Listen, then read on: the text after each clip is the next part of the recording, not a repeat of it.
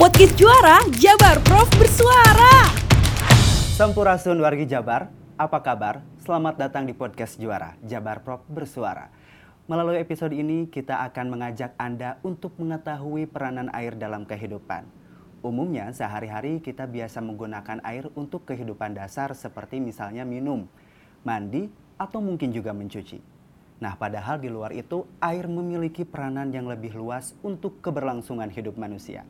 Untuk lebih jauhnya, saya Nino saat ini sudah bersama Kepala Dinas Sumber Daya Air Provinsi Jawa Barat, Bapak Diki Ahmad Sidik, STMT. Selamat pagi, Pak. Pagi. Apa kabar? Alhamdulillah. Assalamualaikum. Waalaikumsalam warahmatullahi wabarakatuh. Nah, Pak, ngomong-ngomong seputar Hari Air Sedunia nih yang sesaat lagi kita akan peringati bersama, rayakan bersama bulan Maret ini ya, Pak. Kira-kira temanya apa yang diambil dan mengapa tema itu diambil? Ya, jadi sesuai dengan yang disampaikan bahwa tema Hari Air Dunia pada tahun ini yaitu bicara tentang air tanah.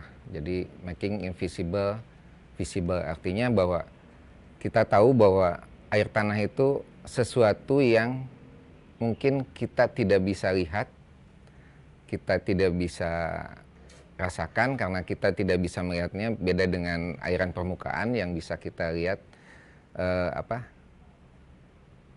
secara syariatnya bisa kelihatan ya. Jadi ada air di saluran, ada air di irigasi, di danau, situ dan sebagainya. Kalau air tanah kan memang tidak terlihat, tapi baru akan terasa pada saat muncul ke permukaan melalui air tanah. Makanya itu kenapa dinyatakan sebagai invisible visible, artinya dalam hal ini bahwa air tanah itu tidak terlihat, namun visible dalam artian mempunyai fungsi yang sangat besar bagi kelangsungan hidup kita. Jadi air tanah adalah sebagai supporter bagi pemanfaatan air yang tadi sampaikan untuk mandi dan sebagainya, yang biasanya kita ambil dari airan permukaan.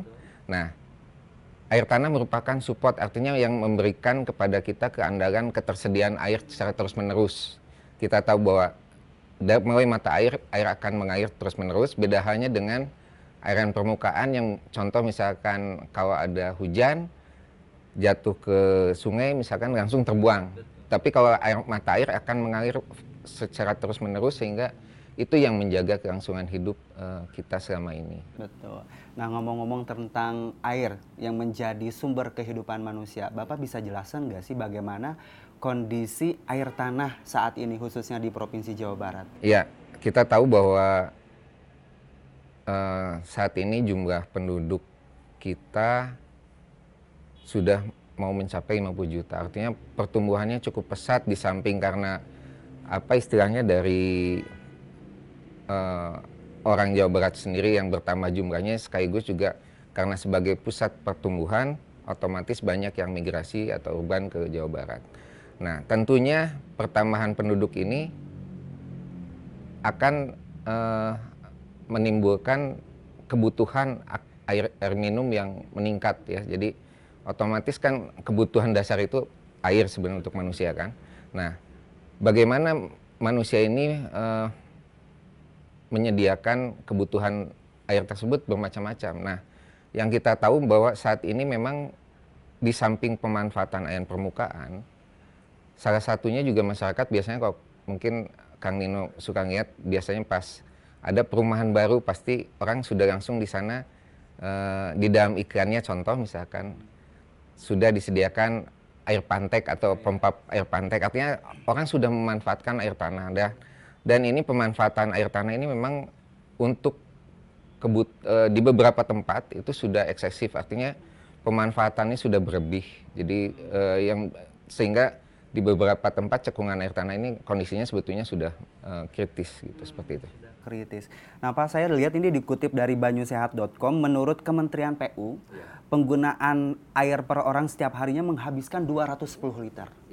Dan ini artinya melebihi hak ketetapan dasar yang sudah ditetapkan oleh UNESCO sebesar 60 liter setiap hari per orang. Itu kan terdengar luar biasa begitu ya Pak ya, maksudnya bahwa ternyata kita sudah sebanyak itu mengeksploitasi air yang sangat luar biasa. Nah, kira-kira dampak negatif dari adanya eksploitasi air tanah itu seperti apa?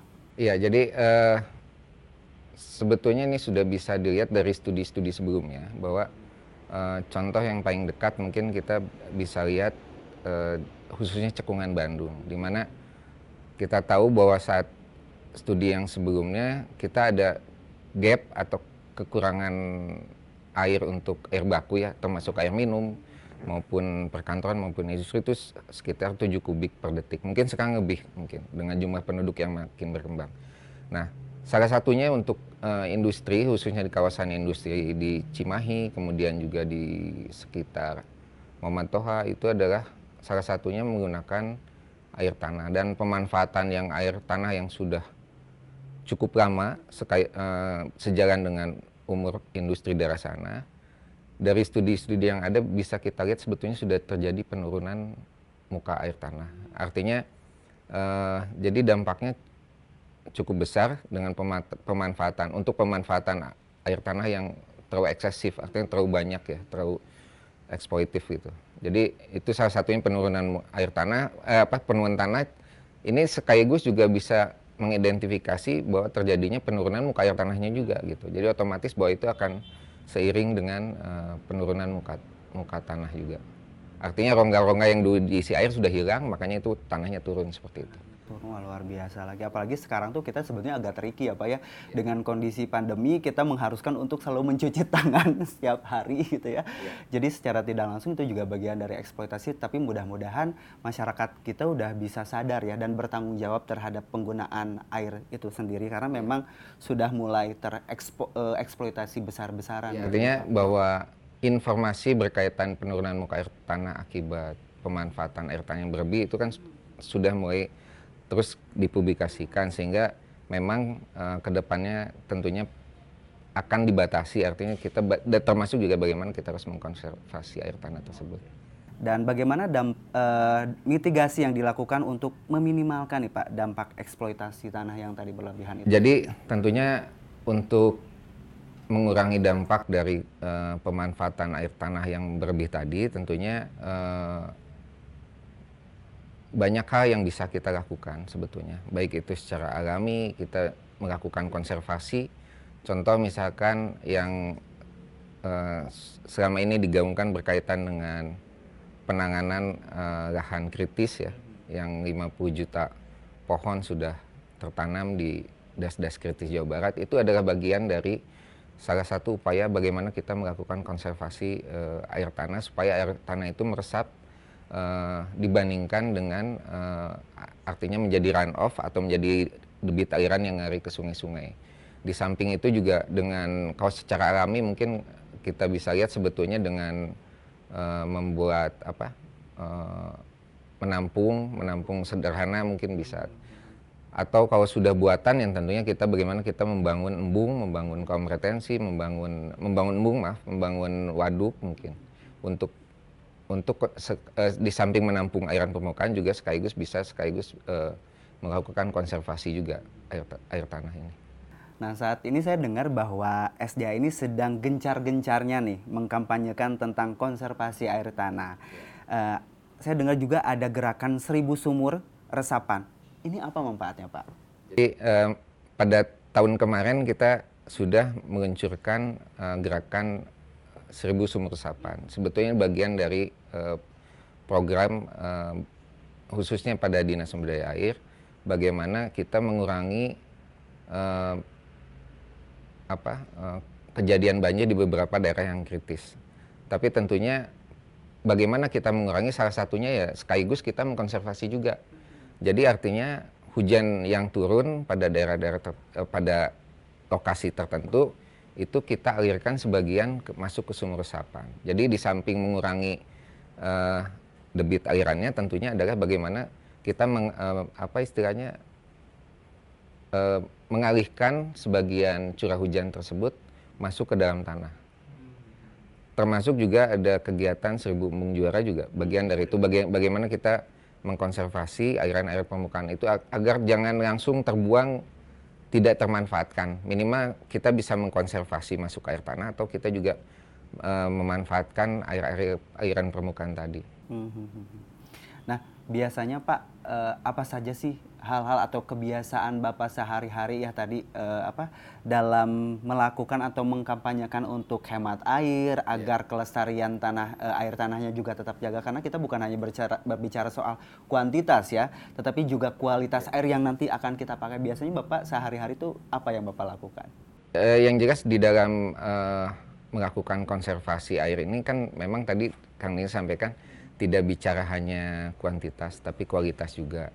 Nah, kita tahu bahwa di dalam memelihara atau mengurangi pencemaran aliran permukaan, salah satunya dengan misalkan kita tahu bahwa polusinya itu terbesar adalah dari limbah domestik. Makanya ini perlu adanya pengolahan, baik itu di lingkungan rumah maupun kantor, sebelum langsung terbuang ke saluran atau dan sebagainya. Termasuk juga untuk air tanah juga sebetulnya sama. Jadi contoh, tadi mungkin belum saya sampaikan bahwa tahun 2021 kita ada perencanaan groundwater tank maupun rainwater harvesting sebagai bagian dari konservasi. Nah, di sana juga memang di dalam, artinya di dalam mengintrusi air tanah tersebut, tentunya dengan melakukan istilahnya penyaringan, jadi tidak langsung. Jadi jangan sampai air tanah ini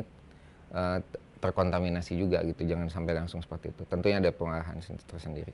Baik, nah kira-kira apa sih pesan-pesan yang ingin Bapak sampaikan terkait konservasi air tanah dan apa saja yang harus dilakukan oleh masyarakat terutama dalam memaknai Hari Air Sedunia? Ya, jadi dalam memaknai Hari Air Sedunia tentunya yang paling utama adalah bagaimana kita mengoptimalkan pemakaian air. Saya tidak fokus ke air tanah, tapi bagaimana kita mengoptimalkan pemakaian air, di mana saat ini kita tahu bahwa dengan supply dan demand yang belum berimbang gitu ya, bagaimana kita bisa mengoptimalkan pemakaian airan permukaan maupun air tanah secara seoptimal mungkin. Artinya kita di dalam pemanfaatan air itu harus efektif. Contoh misalkan tadi disampaikan data yang ada 200 liter per orang per hari ya. Padahal dari UNESCO itu 60 liter per hari gitu. Tentunya ini bisa dijadikan acuan sebagai bagaimana kita bisa mengoptimalkan pemakaian air tersebut secara efektif, efisien. Kemudian yang kedua adalah bagaimana kita melakukan konservasi air tanah ini di berbagai lini, artinya tidak hanya di lingkungan insan-insan sumber daya air, tapi tentunya semua masyarakat. Karena ini sifatnya adalah perlu adanya pentahelix keterlibatan semua di dalam konservasi ini. Jadi mari kita sama-sama melakukan konservasi ini. Artinya dengan melakukan, contoh dengan membangun sumur resapan di masing-masing lingkungan, baik itu di rumah maupun di kantor. Mari kita sama-sama melakukan itu. Mudah-mudahan dengan kita melakukan konservasi air ini, kita bisa menjaga keandalan dari debit airan permukaan kita untuk kebutuhan kita ke depan. Amin, amin. Dan terakhir nih Pak, apakah program sumur resapan ini sejalan dengan tema air hari ini? Ya, jadi itu sudah pasti. Jadi artinya bahwa gerakan sumur resapan dari awal tujuannya adalah bagaimana kita melakukan konservasi untuk air tanah, di samping tentunya mempunyai fungsi lain adalah mengurangi banjir dan mengurangi debit pada saluran drainase kita. Jadi sumur resapan ini fungsinya banyak, jadi mengkonservasi juga, mengurangi debit banjir juga dan sebagainya. Saya pikir ini sudah inline. Makanya kita terus selalu menggencarkan usaha itu. Bagaimana kita semua pihak harus melaksanakan gerakan ini secara kontinu dan masif tentunya. Nah tadi di samping untuk mengurangi debit banjir juga jangan lupa bahwa program sumur resapan ini merupakan upaya ya Pak, upaya tapi harus didukung juga dengan upaya-upaya lain seperti jangan membuang sampah sembarangan seperti itu ya Pak ya. Nah Itulah tadi obrolan saya dengan Kepala Dinas Sumber Daya Air Provinsi Jawa Barat. Kita menjadi paham nih bahwa air ternyata memiliki peranan penting dalam keberlangsungan hidup manusia. Sudah saatnya aku, kamu, kita semua, everyone has a role to play untuk menjaga kelestarian air. Bijaklah dan bertanggung jawablah dalam menggunakan air. Menggaungkan selalu tentang pentingnya menjaga kelestarian air melalui sosial media yang kamu punya dan tentunya tidak membuang sampah sembarangan. Ini berlaku bukan hanya untuk individu, tetapi juga organisasi, pemerintah, pihak swasta maupun industri sudah saatnya terlibat untuk berkolaborasi menjaga kelestarian air. Semoga obrolan kita pada hari ini dapat bermanfaat, Pak. Amin. Dapat menginspirasi banyak orang, khususnya tentang peranan air sebagai sumber kehidupan. Tak ada air, tak ada kehidupan. Saya Nino, billahi taufiq wal hidayah. Wassalamualaikum warahmatullahi wabarakatuh. Podcast Juara, Jabar Prof bersuara.